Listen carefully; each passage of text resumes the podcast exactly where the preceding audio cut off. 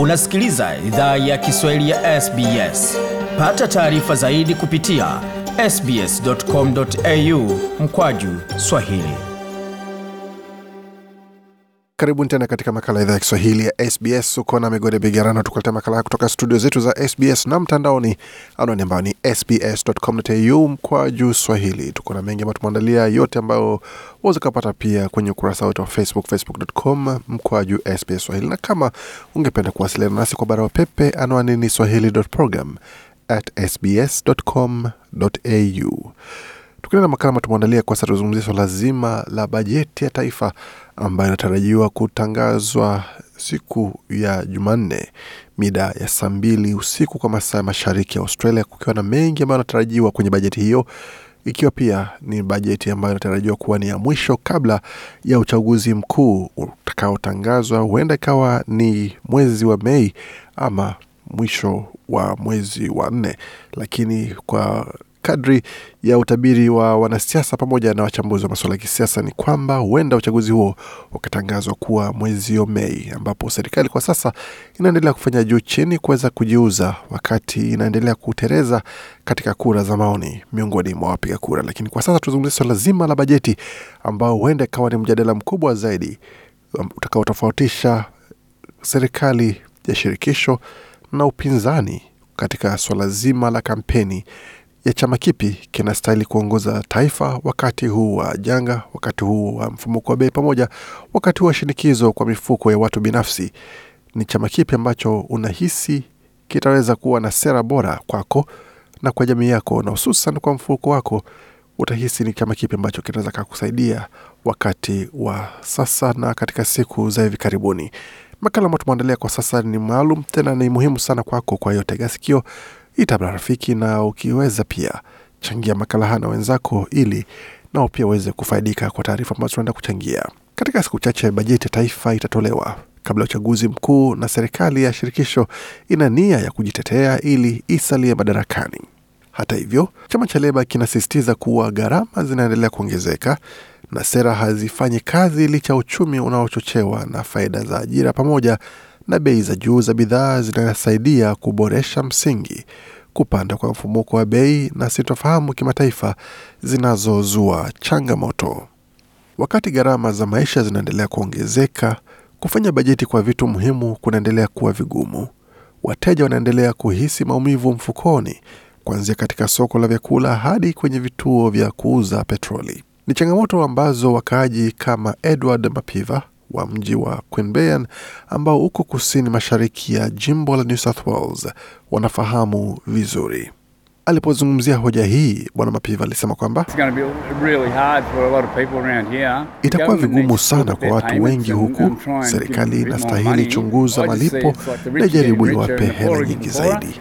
Ninavyoona ni kwamba matajiri wanaendelea kutajirika na maskini wanaendelea kuwa maskini zaidi. Sally Stegwell ni penshona ambaye naye anaendelea kukaza bajeti yake kila kukicha. Bisali na maelezo zaidi kuhusu hali inayomkabili. Kuemea sokoni na ni gharimu dola hamsini zaidi kuliko kawaida, ambayo si nzuri ukiwa penshona. Sijui unachoweza fanya kuhusu hali hiyo, itabidi tu tuvumilie, Bisali alisema. Ni hisia za umma ambazo mweka hazina wa taifa Josh Frydenberg atajaribu kutuliza usiku wa Jumanne.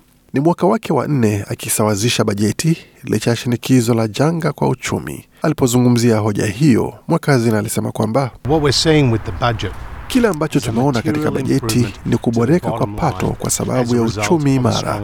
Hili ni gawio la uchumi imara, alisisitiza mweka hazina Frydenberg. Wakati huo watabiri umuhimu wa masuala ya uchumi kama Deloitte Access Economics wanakadiria kupitia hatua za sasa na kisi itapungua kwa dola bilioni 69. Hiyo ni dola bilioni 30 bora zaidi kuliko tangazo la bajeti dogo ya kabla ya Krismasi aliyotangaza mweka hazina, na ni chini ya kilele cha machungu ya uviko 19 mapema mwaka jana. Ila mchumi Chris Richardson kutoka Deloitte amesema kwamba licha ya taarifa hiyo nzuri, bajeti bado inakabiliwa na changamoto kubwa.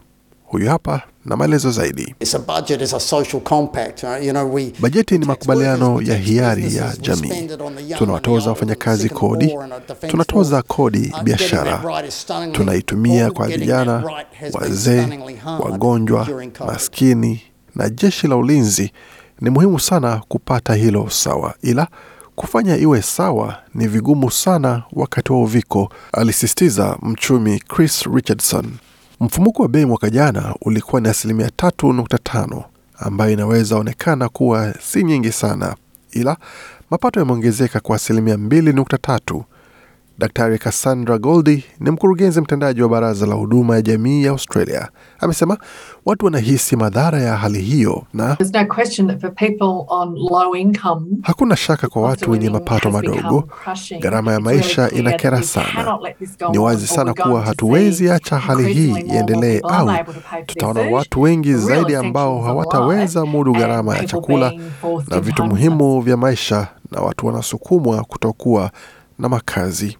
Hata hivyo, mweka hazina ameahidi kutakuwa afueni katika bajeti. Kutakuwa malipo ya mara moja kwa watu wenye pato la chini na kati. Ongezeko kwa bei ya petroli tangu vikosi vya Urusi vivamia Ukraine ni wasiwasi nyingine ambayo inalazimisha serikali izingatie hatua za moja kwa moja kukabiliana na hali hiyo. Alan Jones ni fundi wa umeme. Yeye ni mmoja wa watu wanaohisi maumivu ya kiuchumi. Alipozungumzia swala hili, alisema kwamba I travel for work, so on my bottom line is huwa nasafiri kwenda kazini, kwa hiyo matumizi yangu yanaathirika. Kila kitu kimeongezeka na malipo yangu hayajaongezeka. Hata kama ni kidogo tu, itasaidia kila mtu, au sio? aliuliza Bwana Jones. Kati ya hayo yote, serikali bado inajaribu pia kustawisha takriban dola trilioni moja za deni. Majaribu ya kuzindua matumizi makubwa kabla ya uchaguzi mkuu, wakati serikali iko nyuma katika kura za maoni, yamepokewa kwa onyo kutoka wachumi kama Chris Richardson ambao wameeleza serikali itende kwa uwajibikaji. So far, uh, the leaks don't suggest it'll be that big this time. Kwa sasa taarifa Um, zilizovuja hazionyeshi kama itakuwa kubwa sana uh, wakati huu, ila kuna uwezekano utaona vitu vingi vinavyolenga siasa, uh, hususan in particular. katika maeneo yenye mashaka. Matumizi kwa ulinzi na jamii kama katika afya, huduma za wazee na walemavu, zote zinaongezea gharama. Gabriela De Souza kutoka kamati ya maendeleo ya uchumi wa Australia amesema changamoto kuu ya bajeti itakuwa kusawazisha vipaumbele vya muda mfupi na muda mrefu. Huyu hapa na maelezo zaidi. People want to feel um, an ease in the pressures on their cost of Watu wanataka hisi shinikizo ikiregezwa kwa um, gharama zao za maisha, ila kwa muda mrefu tunahitaji uchumi wenye ubunifu wenye tija, na um, tunahitaji mjadala halisi kuhusu mageuzi ya sera. Wakati kitabu cha serikali kitakapokuwa wazi, itakuwa jukumu la chama cha Leba kujibu, na utakuwa ni mjadala wa kiuchumi utakaodumu hadi wakati wa uchaguzi mkuu wa Mei. Tutumai kwamba taarifa hii imekupa uelewa kuhusu yanayoendelea katika swala zima la bajeti na mijadala ambayo ingine endelea inayohusu swala zima la bajeti hapa nchini Australia, na mengi zaidi kuhusiana na yale ambayo umesikia. Bila shaka unaweza ukapata taarifa hii kwenye tovuti yetu sbs.com.au mkoaji Swahili. Nasema kwamba takuletea makala maalum kuhusiana na yale ambayo yanaandaliwa kwenye bajeti ya taifa siku ya Jumanne na Jumatano. Vilevile tutakuwa na taarifa zaidi unazopata kwenye tovuti yetu sbs.com.au mkwaju Swahili. Makala laandaliwa na waandishi wetu Tom Steiner na Gode Migerano. Hii ni idhaa ya Kiswahili ya SBS. Penda, shiriki, toa maoni. Fuatilia idhaa ya Kiswahili ya SBS kwenye Facebook.